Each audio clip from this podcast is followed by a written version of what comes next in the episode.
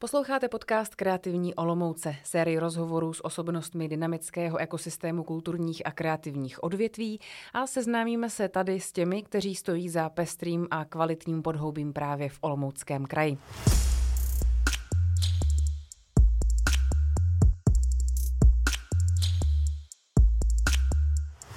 Za kreativní Olomouc vás zdraví Tereza Havlínková a dnes společně s Mimo kolektivem, tedy s Janou a Barborou Trundovými. Ahoj. Ahoj. Ahoj. Děkujeme za pozvání. Mimo kolektiv je ateliér, kde se věnujete architektuře, designu. Vaše studio také hostí prodejnu designu zaměřenou na českou a slovenskou tvorbu. Eh, vaše realizace zahrnují eh, vlastně docela širokou škálu od bytového interiéru přes návrhy různých prodejních expozic stánků nebo zásahy do veřejných prostorů, zahrad eh, nebo institucí. Co děláte nejčastěji a potom, co děláte nejradši? Tak nejčastěji momentálně děláme interiéry a e, vlastně jsme začali tím, že jsme navrhovali malé věci a od těch se postupně dostáváme dál a dál a máme hodně široké působení, takže je vždycky těžké říct, co vlastně děláme.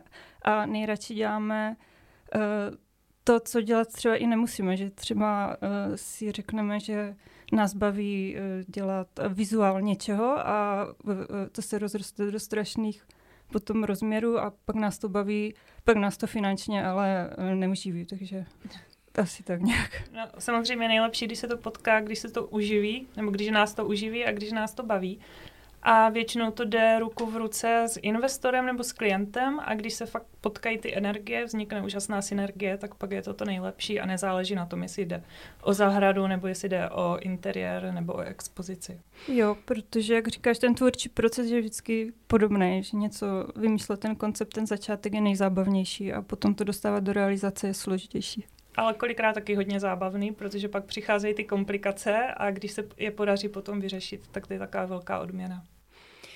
Vy žijete a pracujete eh, tady v Olomouci.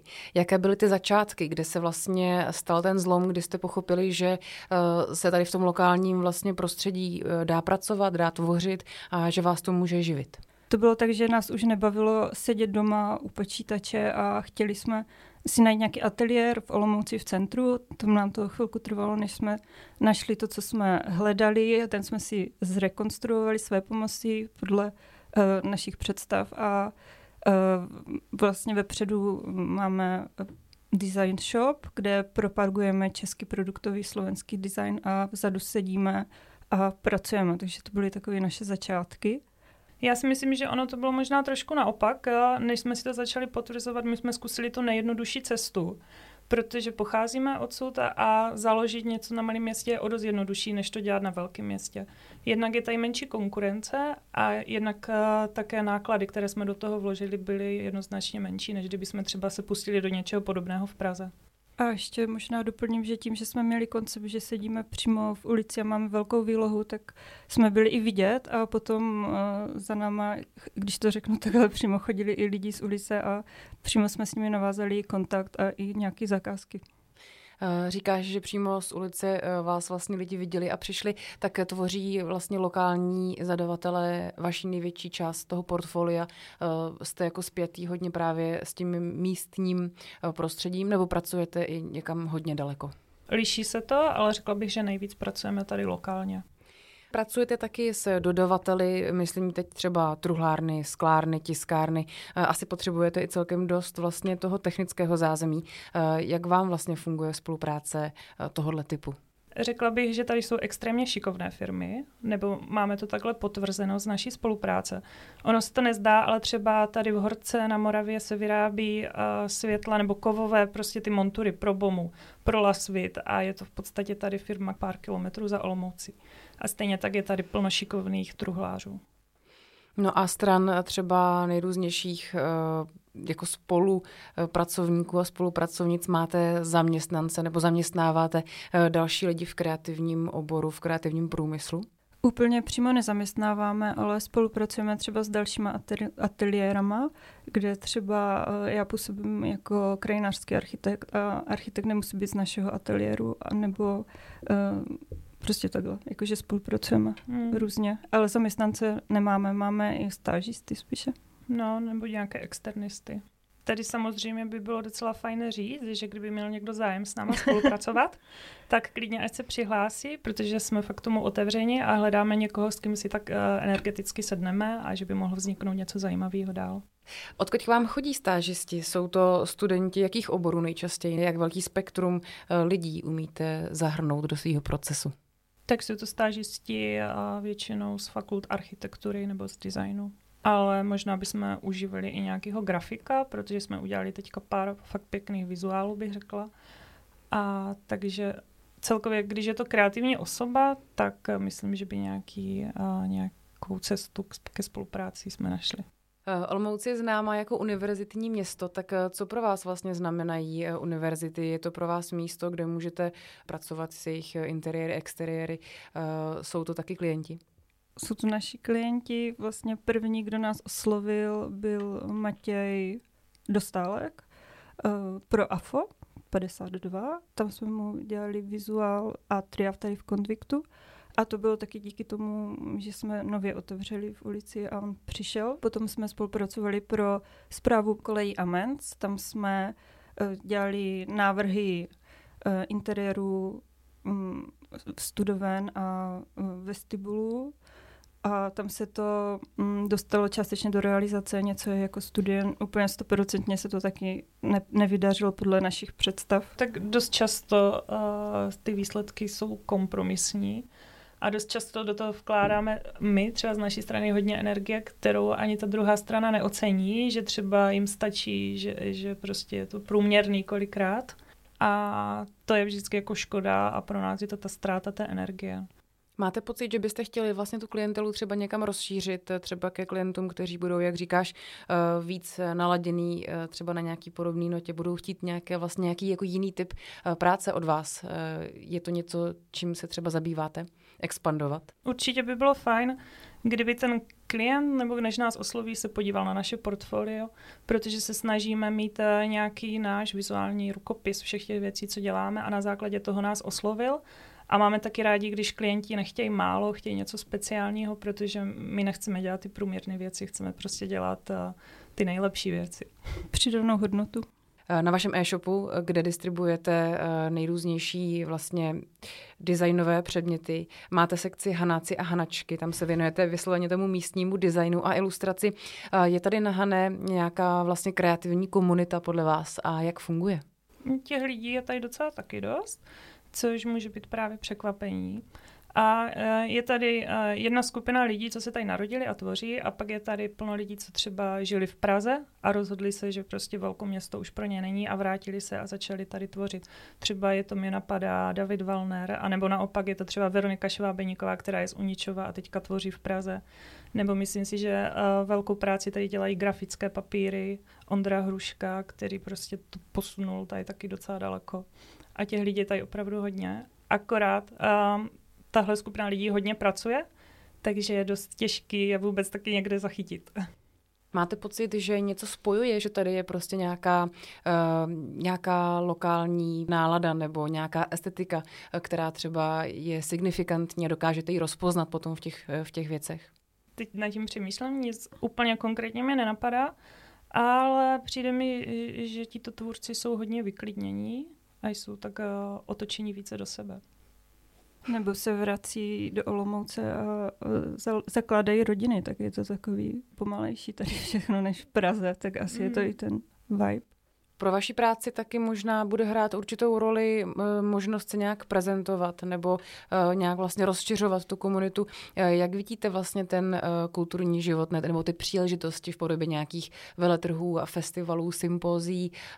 Je tady dost takových vlastně platform, kde můžete potkávat lidi nebo se prezentovat? Tak v Olomouci bývá pravidelně několik festivalů. Eh, po druhé už jsme součástí Open Studios, které jsou zítra. Eh, dneska jsme na Peča Kuča, což jsme několikrát odmítli, ale zrovna se to tak sešlo. V jeden víkend se děje hodně akcí a eh, zároveň jsou dny architektury, kde jsme před chvíli i prezentovali, nebo Ondřej Kučera, který je součástí mimo kolektivu, prezentoval fasádu Hygie v rámci procházky, takže tam třeba. Těch příležitostí je tady hodně, bych to tak uzavřela. AFO, PAV, Litr, myslím, že to festivalový podhoubí v Olomouci je opravdu veliký. Na čem pracujete teď třeba aktuálně? Máte nějaký větší projekt, který uh, si užíváte, nebo naopak už byste ho třeba chtěli doklepnout a ještě jsme ho stále nemohli vidět?